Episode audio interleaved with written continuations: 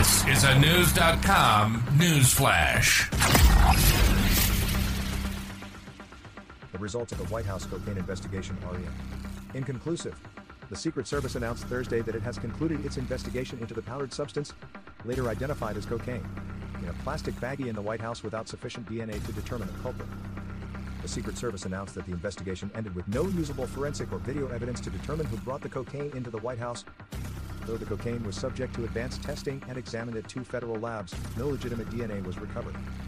The drugs were found earlier this month in a storage cubby used to store electronic and person devices prior to entering the White House, according to the Secret Service. The Secret Service concluded the investigation on Wednesday.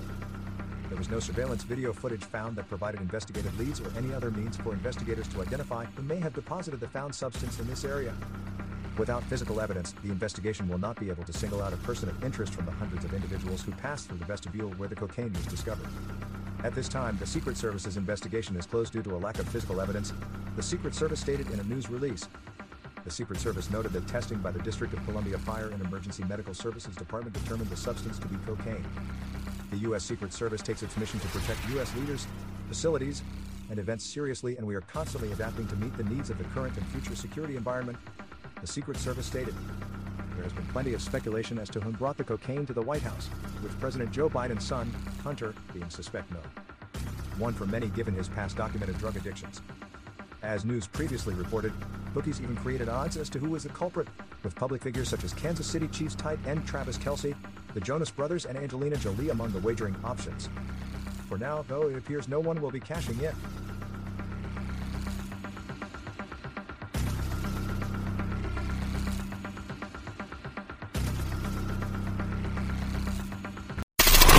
Knowledge. Knowledge. Unfiltered. Unfiltered. News.com. News.com. News.com. News.